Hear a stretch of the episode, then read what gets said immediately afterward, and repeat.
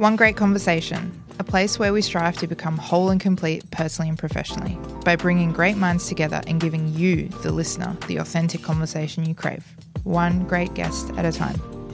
Welcome back to One Grate Conversation. We spoke with Aaron Booth from the Gold Coast Titans, which is a rugby league team here in Australia.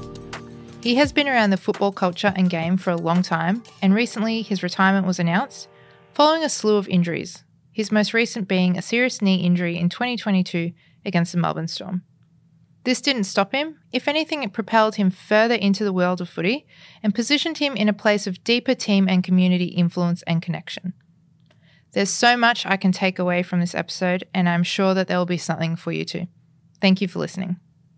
Thank you, Aaron, for coming on to One Grate Conversation and saying yes to being a guest on here. That's all right. I'm happy to be here. It's going to be good. I'm awesome. looking forward to it. Thank you. First question we speak a bit about it here at Lauxes Grates being the creators of our reality. When I say that, what does that mean to you? I suppose it's a tough question. I, I suppose it is different for everyone mm. in their own sense, but for me, it's just doing what I I enjoy most and what I get the most fulfillment out of. Mm-hmm. Um, there's a few things that contribute to that in my life, but I suppose it's just yeah putting my time and effort into areas that I think I'm gonna get the most benefit out of, but also looking at it not so much from a beneficial point of view, just like a, an overall fulfillment point of view, and what's going to give me the the most happiness or the most yeah yeah the best feelings in life, I suppose, is yeah. is that, and like my reality would be like like I said, having fulfillment in what I'm doing, being happy with my my partner and my family and my friends around me, and mm. and living my best reality. Does that make sense? In, yeah, yeah, definitely. I guess what I'm getting from that is, and I don't think I'll say this saying correctly, but like paraphrasing, it's like where the attention goes, where the energy flows, the attention goes, or intention. So basically, yeah. you're putting it out there like what you'd rather focus on rather than focusing on the shit stuff. Yeah, yeah, yeah, for sure. And I think I've been through plenty of shit stuff. So yeah, and I think like I probably haven't thought of it, and that's it's cool to think about it right this minute. Like, and I probably, I, um, I know we'll probably chat about it in the future, but I probably have been doing that subconsciously or like unaware of it over the last twelve months, especially with a few mm. things that's going on. But yeah, I, I definitely think my reality is based on I'm happy to give all my time and all my effort, even if I put myself in in the ground, sort of thing. But if it's getting giving me fulfillment and it's what I want to be doing, then I'm happy to do whatever that is, yeah. if that makes sense. And yeah.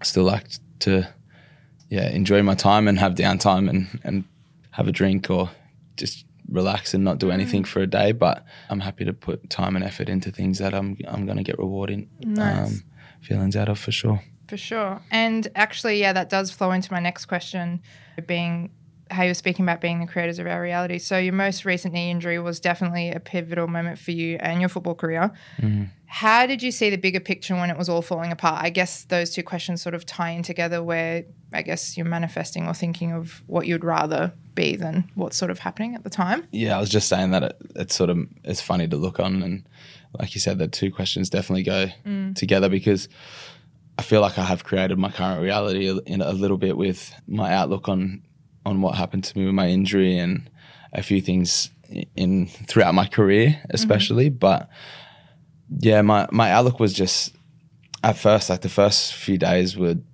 a real struggle, and I was unsure. I was I didn't have a contract. I was thinking that's me done not necessarily from an injury point of view, which it ended up being, but from just a general contract point of view, because I was in discussions to re-sign with the club for a few years, and like it was going to be putting me in the best position that I'd been in yeah. to my career today.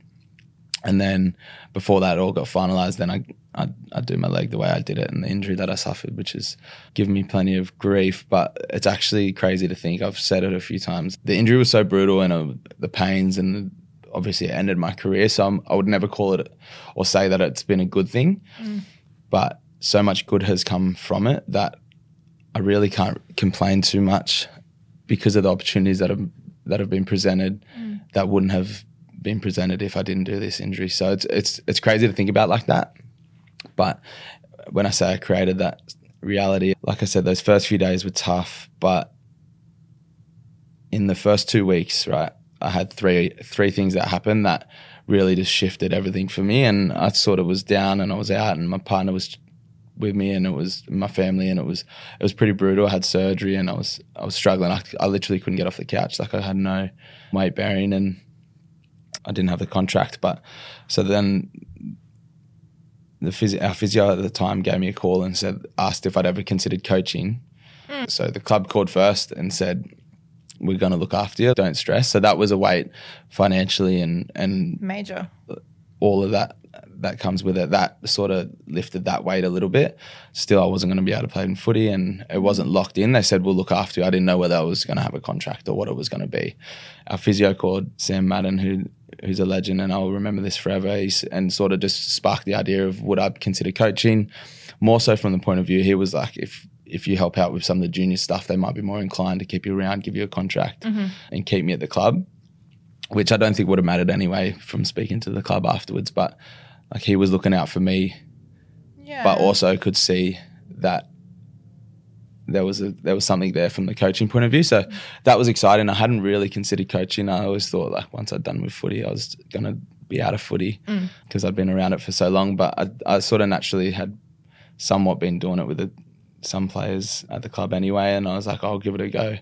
So I got on board with the Burleigh 18s, and this is all in the first two weeks. Sort of that snowboard yeah, it sounds like it all happened quite quickly. yeah, and then the RLPA, who's the like the Players Association, they gave me a call, and I'd been doing a little bit of work on as a delegate for the mm-hmm. the Titans group. One of the the blokes there, Tommy Simons, also another legend, gave me a call and said like, "We'll give you some work experience, or mm-hmm. dive into our space and learn some some of this side of the game, and and give us a hand.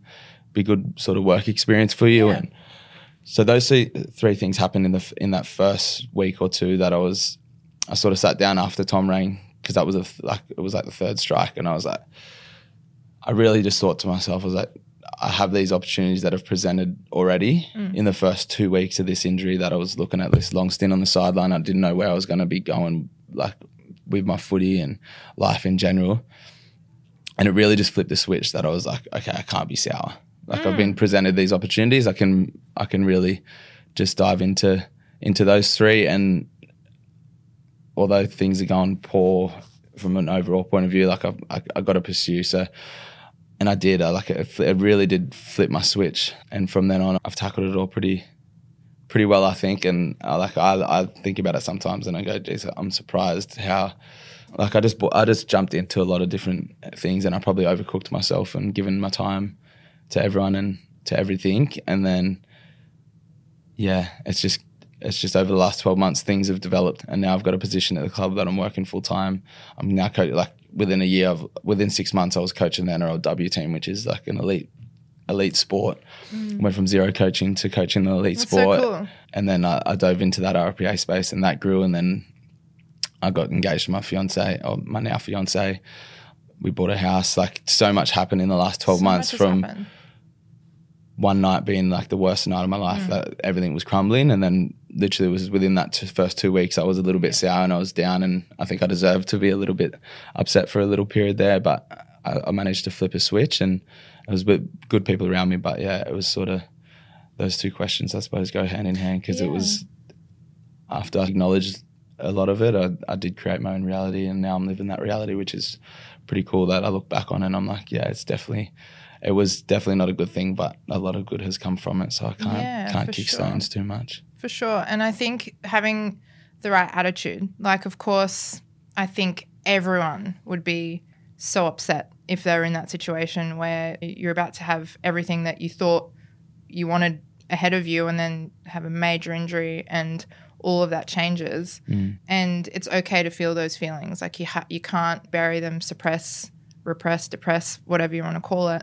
But to then, yeah, go, okay, cool. Well, moving forward now, what are we going to do? And yeah, you have good people around you to offer those opportunities. But I think who you are and how you choose to be in the world, I think it all sort of grows and manifests together. So I mm. think you you definitely do create your reality in that sense. Because if you, do. were super sour about it and then you hated the world and you hated everyone around you, I don't think where you are now would have happened. Definitely not. Yeah. Definitely not. And that's yeah, you probably said it a little bit better than me, but I do I agree with yeah, with Yeah. that for sure. And yeah, I was. I suppose I was open to it also. Being That- open. like it was. Being open. I allowed it, and I and I acknowledged those feelings. Like I knew I was being sour, and I knew I was being. I was upset, and I'm not saying that I didn't have days. Like, There was days where I was like, I was definitely just. Even now, the other day I was thinking, like, I just announced my retirement, and I was like, yeah. could- do yeah, I, is that like- what I want, or like, yeah. maybe I can keep fighting, maybe I can Sure. keep pushing, like, and I was pretty sure that. Like I've listened to the experts and, and I'm trust their opinion and I felt it within myself, but like I still have days where I'm like, no, I can do it, or Hmm. I'm still feeling Interesting. like it still hurts. There's a lot of days that still hurts, but you just got to acknowledge that, I suppose, live in it for a minute and then Absolutely. get back to keeping the ball rolling in that positive light. Definitely. And that being said, what kind of self care practices have played a role in your journey? We could look at pre injury, post injury, whatever take you want to have on this. Is there anything that you have practiced and works for you? Yeah, I, I work with um, a mindset coach, Jared Brown, who works on the Mindful League. He's from down Sydney or Central Coast. So I've been working him with him f- for quite a while through a friend that introduced me in it, and he's given me a lot of tools that have that have helped along the way. Um, I've always been big ocean person, so I like to like have my time where I just go down for a swim, and hmm. and definitely since we've been back on the coast, my partner and I like I definitely get try and get in the ocean each day and just have that moment to reflect as I'm in the water or sitting Yeah. on the sand, just relaxing and take some breaths and and just acknowledge like how I'm feeling, like I said before. Hmm. So I'm quite aware of if I'm feeling upset or I'm having that bad day or I'm feeling super, like acknowledging how I'm feeling and being aware of what what I need to do to either get back on track or just sit in that that happiness for a minute. And yeah, I would. I don't really have.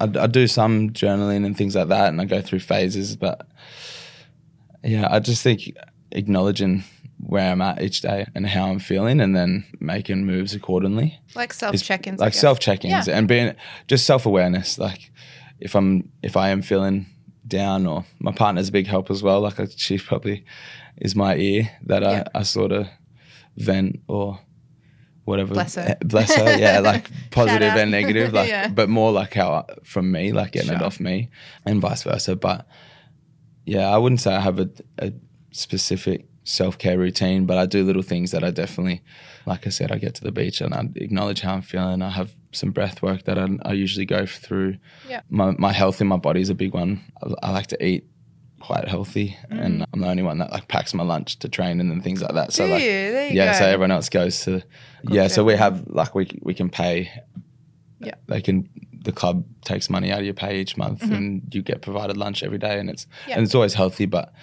i'm mm, not so much particular but i just i like to know what i'm well, it's your routine as well. my I routine and Yeah. like everyone laughs and says like oh They can, where do you get whatever. the time and, and things like that yeah and Aisha, like Aisha my partner she does a lot of it as well she Yeah. helps helps out there but so like self-care with my body I'm, I didn't lose my love for training so I still love training so I like Awesome. to feel healthy and I, I'm quite flexible and mobile like I like to look after myself physically as well so Mm-hmm.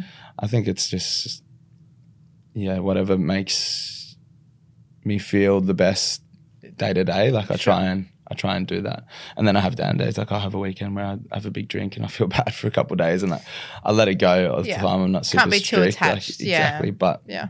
I'm pretty pretty good at just my general well-being or my um whole holistic health I suppose I, Yeah, nice. I try and look at as a whole Yeah. Yeah, as a whole, that's right. So being whole and complete and not just like these small little things. I think it's Yeah. the bigger picture. Yeah. So like people say they they journal or people do a breath work, but then they're eating shocking and they like to me it's Yeah. like it's a balance of all all parts Yeah. is what makes me feel best and I think is why I don't know, it's just that's how I feel it works and like if I'm slacking on one area a little bit, like so be it the others are out like balancing out that that area like yeah Yeah. it's a balance of all, I think. And and I'm not dissing on journaling because I do write some Yeah, things yeah, and I do all that. And like I said, I do breath, but like I think you got to have that whole balance. Yeah. And you got to be do what feeling the works. best. Yeah. You got to do what works for you too. Like, don't just do something because that's what everyone else is doing or that's what's popular at the moment or whatever. Like, I Mm. Yeah. see, like, I'm sure ice baths are great and they've been around for a very long time. And there's this whole thing now where everyone's buying like $8,000 ice baths. And it's like, yeah, I'm doing ice baths on my Instagram reel or whatever. And it's like, cool, just do it for you. Like, you don't yeah. need to. I mean, I'm Yeah. of the opinion you don't need to show everyone. Like, Yeah, it should yeah, be about how. Mm-hmm. you're feeling and how it makes you feel. My partner, of- we don't have a eight thousand dollar ice bath, but he will. He chooses to have cold showers, like Yeah, ice yeah. cold first thing in the morning helps him wake up. Yeah. and he goes, that works for me. I don't need to, you know, be Yeah. around on the internet with my fancy ice bath. yeah, no, I agree completely. Yeah, and the, I'll do the cold shower thing as well. But that's just yeah, I I agree with that.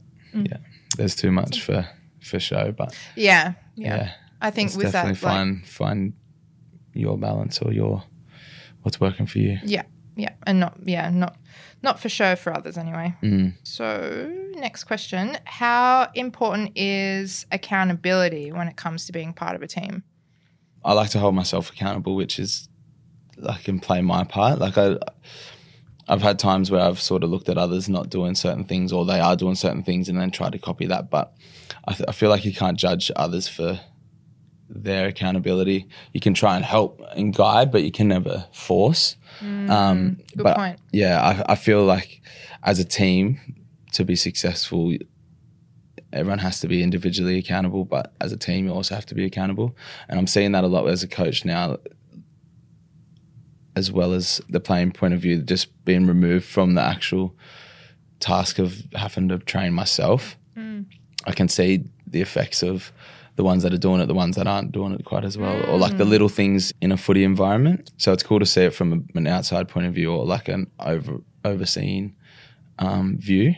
And thankfully, the team I'm I'm working with is pretty spot on. Like they're they're all very um, accountable with the little things that they do, which has impressed me hugely. But yeah, it's it's super important. Just I think for like everyone's got one goal, and I think it, there's 17 that play each week. There's 13 on the team, but there's a squad of say at the NRL level. There's a squad of 30 to 40 even um, at a minimum, minimum 30 up to 40 at most clubs, um, and plus the staff. Like everyone's got to be humming on the same page to to be the best of the best. I think because the the difference in competition is it's so slim, but it's so so far. If that makes sense, like it's the the slim things that make the most impact.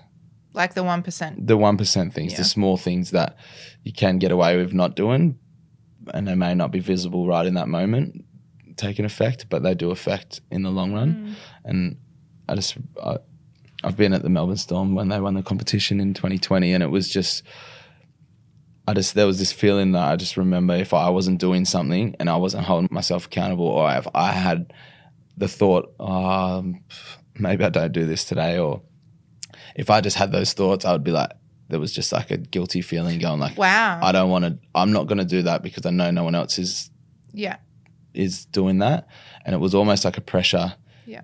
that I didn't want to let others down, and like, and I'm pretty good in general with with my my work and my accountability, but like that was just a feeling that having everyone on the same page moving like that it was it was pretty incredible and we we went on a, a really good run and won the competition that year and it was it was a feeling that I haven't really experienced ever That's before amazing. Yeah, I have yeah, that's to And- hear it that way. yeah, and it was, yeah, I just still remember that feeling. So it was almost like you didn't even have to be accountable yourself because it was just like you It was- the energy was the energy was forced on you that you had to be, and that was from player to staff to everyone. It was it was a pretty cool feeling.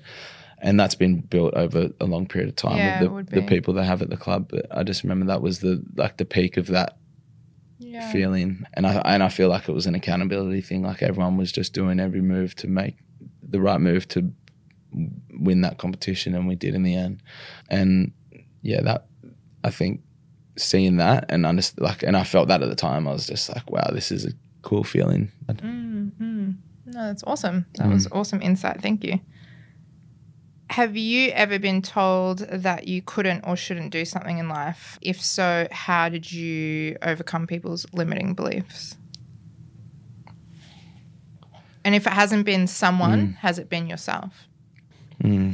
I probably had it on myself a little bit. Like even with this retirement stuff, I was nervous to even announce it because I was like, well, I've I've played a handful of games. I've been in and around the NRL for a period of time. Like like I've been around for a long time, but I haven't had that 300 game career sort of thing. And mm-hmm. like I was probably nervous that I was thinking I didn't deserve even to mm. have an announcement and get that that credit. And then I had a few conversations there, like you got to be appreciate and be appreciated for what you did contribute. Yeah. So that was like a limiting belief that I had on myself that like I hadn't really felt that before either. I was like, maybe I don't even, des- I didn't mm, really want to sure. announce it publicly because I was like, I, I, don't really need, or I haven't earned that level of. Because you had an idea of a standard. Yeah, a standard of like, meet. because I didn't meet that upper, upper level that I probably didn't deserve to get mm. that acknowledgement of credit. So I had that a little bit on myself even recently. Um, but yeah, I can't really remember a time. I probably choose to ignore it, I suppose, if if someone else has tried to put a limiting belief sure. on me. And I've probably had it a bunch of times through footy. I was always pretty, yeah. I, I definitely got there on hard work, not on talent, that's for sure. and I was probably, yeah, let down on a few little, like a few selections here or something there. But yeah, I probably chose to ignore it or just didn't acknowledge it at the time. Yeah, or, yeah, sure. Or forgot about it. But yeah, yeah. I, I, probably tended to worry about myself and didn't really acknowledge other people's limiting beliefs of me. Um, That's but really yeah, good. that was that was one recent that I had on myself. Sure. Yeah, yeah. I think we can definitely do it to ourselves. The reason why I asked that question was being that this is sort of like a sports related episode, and I actually spoke about it recently in the hypnotherapy episode that I did, which has already been released. I had and still continue to have limiting beliefs about my abilities because I loved netball through school. Like it was super fun for me. It wasn't competitive, it was just like inter school sports type thing. And my, it was my grade five sport teacher pulled me aside on lunch break and just me and her. And she was like, "Oh, um, Alma, by the way, like I don't really think you should be playing netball. Maybe you should do something else, but I don't think netball's for you." I never told harsh. anyone. Yeah, yeah. It was really harsh, and I never told anyone. And I spent the rest of school pretty much just not thinking I was good enough, worried what other people mm. would think, because there was both primary school and high school, there was a lot of, you know, sporty kids who were naturally talented. The teachers favored them, obviously. So I spent a lot of time like, oh, my uniform's dirty, or oh, I'm sick, I have a note, or I don't go to school, or whatever. And then I actually didn't realize that I'd buried that comment. And it only came up when I started working here in 2018. One of the other ladies that I work with, she also loves netball. Mm and she was like, "Oh, well, you know, we should start a team." And I was like, "Yeah, yeah, that sounds really cool." And I'm like, "Why did I stop playing netball?" And then it all came back to came me. Came back to you. That's so and I'm brutal. like, yeah. actually, you know, my sports teacher said this to me, and da, da, da you know, and so you is, did let it like it affected uh, you. Like, and the hypnotherapist that I see, she was basically saying that that's hypnosis in the negative. It's not mm. hypnosis in the positive. So like I'm believing that I'm not good enough because she's planted this thought that I then took on board and believed to be my truth. So, mm. yeah, I just thought yeah, because that's, that's my experience, that's I wanted to see if something like that had. It actually made me think of one. Yeah. If, if we got time, I'll quickly say. Yeah, I just I like similar as a teacher at school, and it didn't stop me obviously because I still played footy. But when I was probably 16, 17, I was played hooker and I had to tackle the front rowers and they were much bigger. I was going to say they're huge, aren't they? they're big and I'm quite little. Um, so I just had this, I don't even know where it came from, but I had to be bigger. I had to put on weight and I'd, mm-hmm. I'd give my mum shit for it now because it's like I'd just take pesto pasta to school, straight pasta with yeah. and I'd, I'd, just eat just pasta. loading up, yeah. And I got, I got to like 90 kilos. I was still pretty young. Wow. And I'm, I'm 85 now, so I'm not, I wasn't like ridiculous, but I was, I put on some pork and like I wasn't super muscly, but I was still playing high level footy. And then a teacher or a coach sort of grabbed my stomach once and like said like, "Oh, if you lost a bit of weight, Aaron, you'd be you'd be a pretty good player." Like it, uh, there was no real malice in it, and it never hit me too hard. But like I still remember. Could you that, imagine I still remember would, that story. Though? Yeah, yeah. Or to to yeah. some it would for sure. Um, and I end up losing a, a lot of the fat and put on a bit of muscle and things like that, and got it into a better, into a more footy. Sure. Got into a better footy shape than I, I probably was at the time, but I had in that mind like I was, I needed the, to put the weight on to Yeah. play in this position. But yeah, I remember that hit me pretty hard, and I was like, oh shit, like, and I did, I trimmed down after that, and Yeah. a few things, and it probably did help my footy, but it was a pretty brutal Yeah. and I don't was playing at a higher level. Like I was making higher rep teams at that stage because it was when I was like 17 and I was I was doing pretty well. It wasn't like it was affecting me. So Yeah. whether it, I needed to or not, like it was probably yeah, it was Yeah. pretty put on me. It was pretty on put, put on me pretty brutal. Yeah, But for sure. I've always absolutely. remembered that, and it, it never like has played on my mind ever. But yeah, Mm. I've always remembered that one. I think I people like, need to think about the fact that they might say something in passing, but then what that person does with that, you know, throughout Mm. Yeah, the yeah. journey, yeah, Yeah, yeah. stick with them for a while. So, Yeah, yeah, yeah, for sure. hopefully our listeners get something from that. I'm sure they will. Yeah. Our CEO at Lauxes Grates, Tim Dawson, his personal mission is to unlock everyone's full potential that he comes into contact with. Have you set a personal mission or does something come up for you when you think about your journey now? Is there something that you'll set out to do? it was actually probably given to me and it was a comment from one of my coaches at the moment who which I really liked it and he, he said like the game probably didn't see the best of me as a player it can still see the best of me as a person. And I was like that was summed up a little bit of my thoughts. Like I hadn't thought like that didn't see the best of me as a player but it definitely didn't. Like my career I, I didn't play more than 10 games in a season for like the last six seasons or something or six seven mm-hmm. so I not just did did I have this injury I was always my body broke down a bit across my career. So I was like that's a cool way to put it I can still have a lot of impact Absolutely. on football whether it's football or not and I probably did like all football players do attach attach myself to being a player um, Sure. a lot. And thankfully, over the last 12 months, I've had time to build into detaching myself from that a fair bit, which conversations with Jared Brown, who I spoke about before, my mindset um, coach that I've worked with, that helped. And we spoke about that in the past, detaching from the player and the athlete and, and moving into the person a little bit more. And yeah, I think that having that mindset over the last 12 months has definitely helped put me into this position. And now it's like that line was said to me a couple of weeks ago when I told him about retirement. And I was like, I'll use that and Yeah, have that in my mind to, to know that like I can still have a lot of impact, Absolutely. even though I'm not playing. I can still have a lot of impact to the game or to the team I'm working with in the NRLW team at the moment. is doing really well, and I'm not taking credit for that. But like I can have some positive impacts to whether it's the the team I'm working with or the boys next year or the staff upstairs that I'm working with. Yeah. Like I can still try and contribute Absolutely. as best as I can. Uh, yeah, so that was that was a cool little one that he said to me the other week that I've I think I'll hold on to and has stuck with me. Yeah, no, that's awesome. And I can definitely see the pe- potential. Like it's only just begun. I feel Mm. like, I guess you can think of you as a player as one sort of milestone in your journey or one pillar or one road, and then taking the exit or the next pathway where now there's so much potential for you to influence and add value. And I don't feel like it's just for the Titans. Like I feel like the way that you carry yourself and who you choose to be can even be an influence on the wider community. And like even with us now, like, you know, we sell linear grates and this is going out to such a diverse audience externally.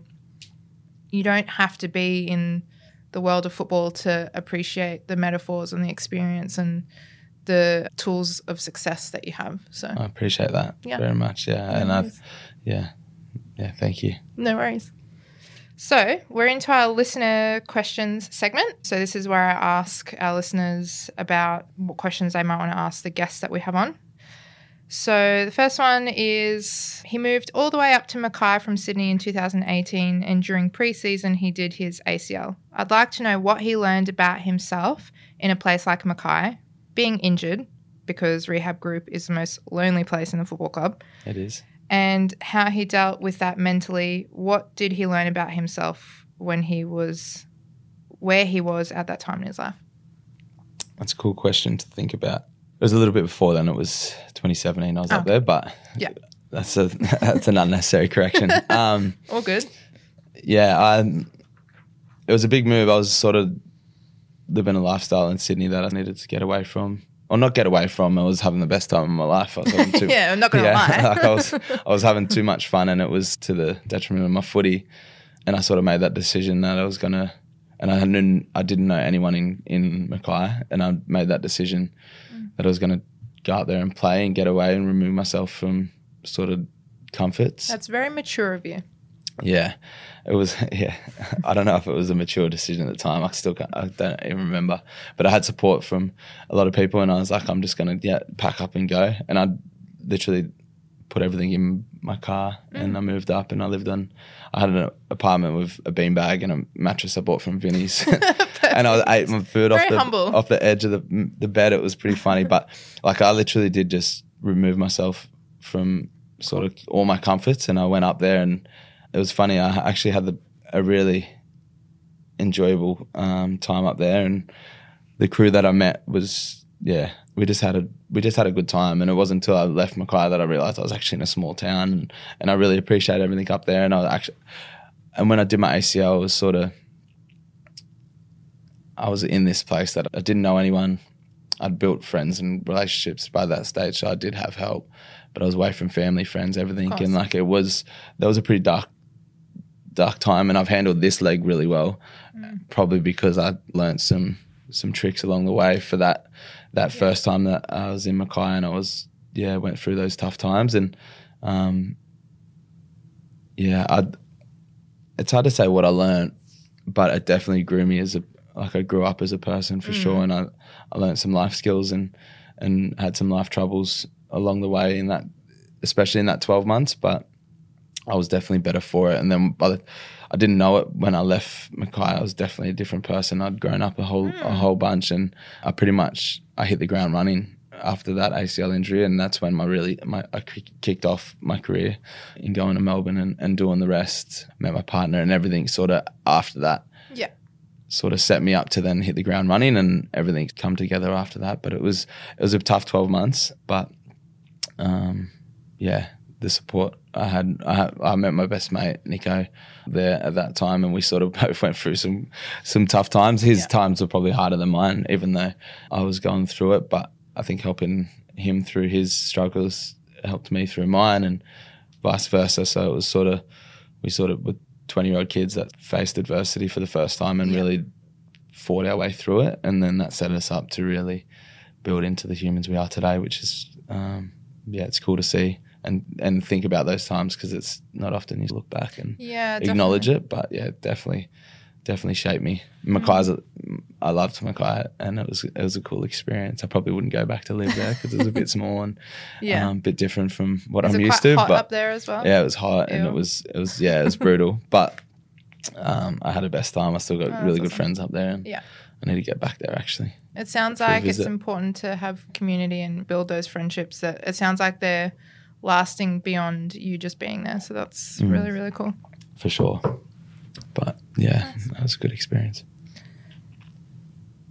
This is my question as we discussed before the, the episodes of my contribution to the listener segment. Do you ever get imposter syndrome? If so, how do you deal with it? Well, I sort of spoke about it before with Mm. that retirement stuff. I, I feel like that was a little bit of imposter syndrome. Sure, yeah, yeah. like I no, probably didn't right, feel yeah. like I'd built up enough of a career or as a successful career as maybe I would have liked, or maybe I thought I just I needed to then get Mm. Sure. acknowledgement to retire and sort of wrap it up. But I sort of had a few conversations and from like people I respect, and they said, "No, you got to, you've earned it, and you got to live in it for and get the acknowledgement um, of what you've done." And sort of accepted it, and I come out, and it wasn't. Yeah, it was it was strange because I hadn't really had those thoughts before, but sometimes I feel I do sort of pinch myself and go like I, I lived some pretty cool experiences through football and whether I was the best player that could have there could have been other players that were probably more talented um, could have been there but I worked hard to get into those That's it. positions and it was and then I, I thought to myself I was like no I did I put in the work and I did all Yeah, the, the hard yards to then maybe get above players that could have been there ahead of me probably didn't do the work or Yeah. um, yeah so a little bit but um, no just try and adapt and I, I just I just think I have the the purpose of just being a good person, I suppose. And if I'm in a new environment that I feel like I'm in, imposing in, I don't look at it like that. I just look at it like I just have a conversation or or have Yeah. a chat and and and try and feel at ease in the situation and not not think oh I don't I shouldn't be here or I shouldn't I haven't earned this or I sort of just brush it off if that makes Yeah, sense. I don't yeah, know if it's as easy as just doing that. No, but, no, no. um, I, I actually, I really appreciate that you said that because I think I have, like, to me, it makes sense to, like, with this podcast setup, because that question was, I asked that question because I feel like I, one, haven't had enough life experience. Like, the people that I have on, I don't, some of them I have no idea about their fields. So I feel like I'm kind of faking it, or I feel like I should know more about what that person's mm, doing, but instead, it's funny how when you think about it, it all makes sense in your head, but it still doesn't quite change how you feel. yeah, Instead, looking at it like you're inspecting and going, okay, cool, well, I know that I don't know anything about this. Help me understand, yeah, kind of thing. So, like being the facilitator for getting that information out to the world, like it's okay for me to not know. And It's the definitely okay. opportunity is to learn in this environment. yeah. Yeah. So it all Yeah, makes sense up okay. here, but not here. Yeah, I know what you mean, but it's Yeah. like I think that's a good way to put it. Like it's definitely okay not to know, Mm. but how are you going to know if you don't have the conversation or you don't? If you weren't doing this, you probably haven't Mm. learned a bunch of things that I'm sure you have over the time, and Yeah. probably listeners haven't then learned some of the things that they've picked up along the time. So Yeah. it's like if everyone felt like that, then no one would know anything. no one Like, get do no anything. one, nothing would happen. No one would know anything. Like Absolutely. really, like Yeah. yeah. And so I, I think cool it's look at. also the part of feeling like I need it to be right the first time, but I know it doesn't need to be right the first time because then you wouldn't have learned anything. no, as well. Just hitting hope sometimes. eh? Yeah. yeah. there was a cultural night he performed in as part of their NAIDOC week for the Titans. What value did he get out of doing something outside of his usual experience, and how did it make him feel? it was it was tough to do to be honest it was it was an unreal experience i'm so happy i did it i'm still like almost i don't know it makes me feel funny that i was up on stage doing a full Samoan siva Yeah. um yeah it was i don't even know how it was strange and i'm so glad i did it though because I, I feel like i broke the ice for some others that actually ha- like are in that Samoan culture or any culture that maybe will do it now that i sort of put my hand up. But one of the young guys in our team just uh, asked me to do it with him, and we'd been doing little dances at training, sort of mucking around together. And he asked me would I go to the class, and I was like, oh yeah, I'll go to the class. And I had no intention of actually going to the class. I just said yes. I was like, I'm not going to do a, a cultural dance. So like I'm, I'm just me sort of thing. Mm. And then I was still at the club when the King's Academy were there to do the, the class, and he said, "You said you'd do it." Like I was like, And you're like, oh, shit. I can't get it, can't get out of it now. So I was like, oh, I'll come do it. Yeah. So then it was literally half an hour, 40 minutes. We did did the dance sort of thing and, and learned the Siva very poorly. I, did, I don't think I got it right once. And then at the end of it, they all sort of put the pressure on and said, like, cultural nights next week. Like, you got to do it. Like, you're in Next week. on stage. Yeah, next Oh, week. And then I was like, no chance, no chance. I'm going on stage. No chance. And No chance. then Josiah, that Josiah's like, I'll do it if you do it. Like, I, you got to do it with me. Love I'm like, that. bro, you're Samoan. like, I can't. Like, I'm. I can't. And then the crew and I actually had coached one of the one of the young students. Ice had been in the Melbourne Inca team that I coached, and he was doing it as well. So Yeah. there was two of these younger guys that I sort of have a lot of time for, have a lot of respect for. That I was asking me to do it with them, and they were like. I seen that energy and I was like, "Ah, I'm just gonna say yes. I'm not actually gonna get on stage. Again, I said yes. yeah. No Thinking intention. that it wouldn't happen. I was like, I'm not gonna Yeah. actually get on this stage. Sure. And then I'd committed, and then it was sort of like a few. I had conversations with Calms, uh, Auntie Calms, who's at the club, who's just like everyone's go to. She's the best, and she sort of. And I said to her, I was like, I said yes, but I'm not. But please I'm- don't make me. I'm not gonna do it. And she's just like, like, Booth, you gotta, you gotta think like if you do this, like other boys that are super shy that are Samoan or are, do have cultural sides that they're not getting into, like they might sort of jump on the back of it and Absolutely. get confidence that they can do it. And I was like, oh, Like, oh, th- shit, why is this weight? Why, why is this weight on my shoulders? Like, but I was like, yeah, I acknowledged that, and I was like, if I do this, I was sorry for my language, but I just said fuck it. Yeah. And then, yeah, went to one more class. So it was probably an hour and a half of learning altogether. Yeah. I feel like it, it was pretty. I don't know, like I don't know if you watched the video, on. but it's pretty, pretty technical sort of stuff. Yeah, and I was, be. I was right in the mix of it, like front and center on oh, stage, Shit. and I thought it was gonna, boy. I, th- I thought it was going to be like a flat level stage, but it was like raised. Oh, no. And there's like 300, 400 people in the room. All the boys that I play with, all the girls that I coach. Like perfect. Everyone's I had here. the full kit on. I had like everything, the whole kit caboodle, and then had the best time. Had the absolute best That's time. awesome. I loved it. And Yeah, then awesome. I'm not going to say I'm going to do it again anytime soon because it was super nerve wracking. But you did it. I was stressed, but I did it. And some of the young boys got on stage and joined once we got into the later part of it. And yeah, everyone gave me a whole bunch of good feedback and I'm super glad. Even though like, and I was going back and forth with myself saying like, yeah, I'll do it to them and no real meaning um, behind it. But yeah, I did it and I'm I'm happy I did it. And Yeah. It was a super experience. And now, yeah, I've, I'll definitely go to watch the King Siva do their do their performances. And I told them I'm not jumping in every time. But if, if they need a call, if they need a call on me, I'll, I'll be there. So it was yeah, it was an unreal awesome. experience, and I'm glad I did it for sure. And, Yeah. uh, That's really cool. Yeah, yeah, I think it was that's scary.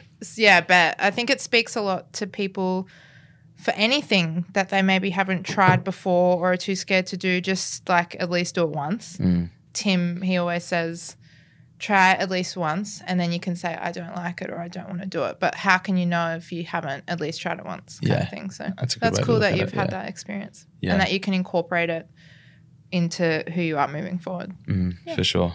Yeah. As someone who has had to shift locker rooms from men's to women's, are there any key differences in how the teams interact and bond? Is the camaraderie the same, pecking order, stuff like that? Because now you're um, coaching the um, NRLW. Mm-hmm. Um, I don't know if you're in their locker room. This is uh, yeah, I'm- the way that I'm- he's worded this fully- question. I'm not fully in the locker room, that's for sure. But there's differences, but overall, it's pretty similar. It's probably more similar than I thought it was going to be. That's good. Yeah, I think I think the girls are naturally just more encouraging and more supportive, and so like the the reaction to when I told both groups like I was retiring from playing, like the boys gave me support. There's like a bit of bit of love there, but the girls there was a lot more emotional support behind it, and Aw. they got me a gift and like little things that are just like like sort of a female touch. So More nurturing. but like I see that between the players as well. Mm-hmm. Yeah, more nurturing, not just for that experience for me, but like I see that between each other. Like some of the injured girls, the support they give each other in front of, they give them acknowledgement, whereas the boys sometimes got that man macho. Yeah, like, sure. Like I'm, That I'm masculinity, sweet, I'm like all good, yeah, yeah. I'm all good, and and don't acknowledge that between each other as much. So I see that a little bit, but overall, it's pretty similar. Like we're we're just footy players, being footy Yeah. players a lot of the time, and the work they both work super hard, and obviously the girls have to balance work lifestyle and football and Mm. family and everything. And the boys are all that footy's time constraints that Yeah. the boys can do more and, and work harder, but like the girls work just as hard, even though it's not fully Yeah. So do into they the have football space. the? Does some of them have younger children? Yeah, there's a few that have children. Some Okay. like some have like we have one player has left two kids in New Zealand with her husband and Wow.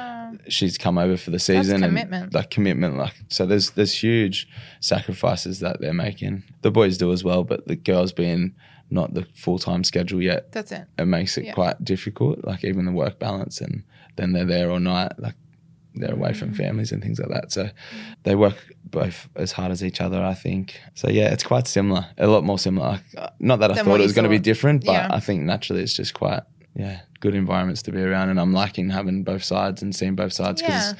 I think it's beneficial for me for my learning as a coach and um, as yeah, a person in the game.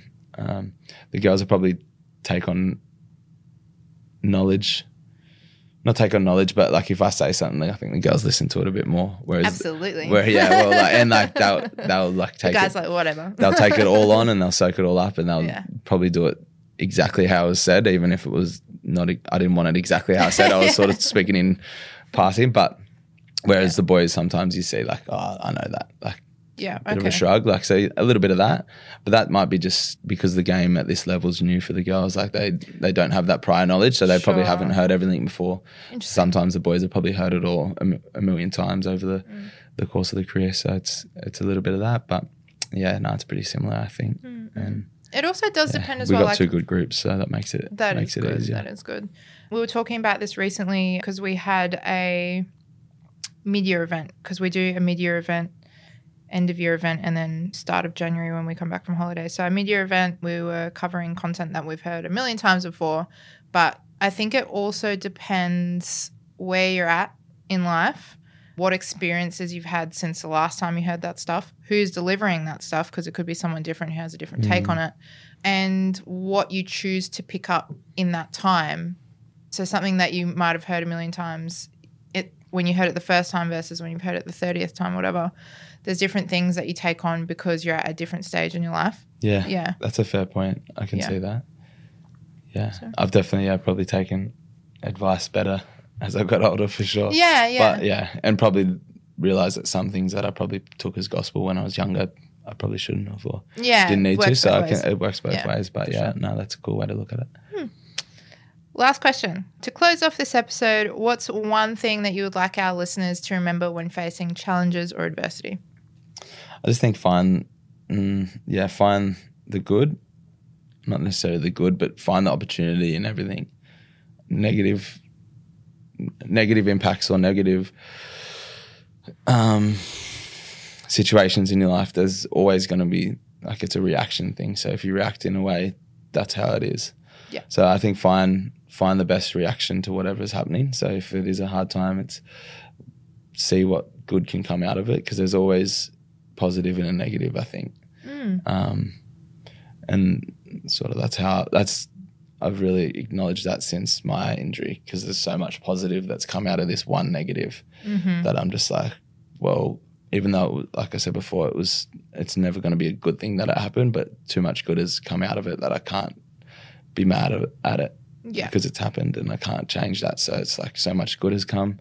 I've got to embrace that, and that's just what's going on. And I've reacted well to how it's played out over the last 12 months, and I think I've reaped the rewards of the way I handled it. And I think that's it was purely just because I was like, there's too much good to to sit and take this in a in a negative light. So I definitely think, yeah, see the positive in the negative and pursue it. Awesome. Thank you so much for Thank your valuable time, insights, experience, tools that you've shared with us. I'm sure our listeners will get so much. I hope so. Yeah. Cheers. Thanks for having me. No worries. Bye. Bye bye. Thank you for listening to this episode of One Grate Conversation, brought to you by Lauxes Grates. We hope you gain some valuable insights that you can implement into your personal and professional life. Please share this episode with others who you think may be interested in this topic. If there's something you'd like covered in future episodes, drop us a line in the comment section or send us a message on social media. To stay up to date with new episodes and to help support One Grate Conversation, please subscribe or follow us on your favourite streaming platform.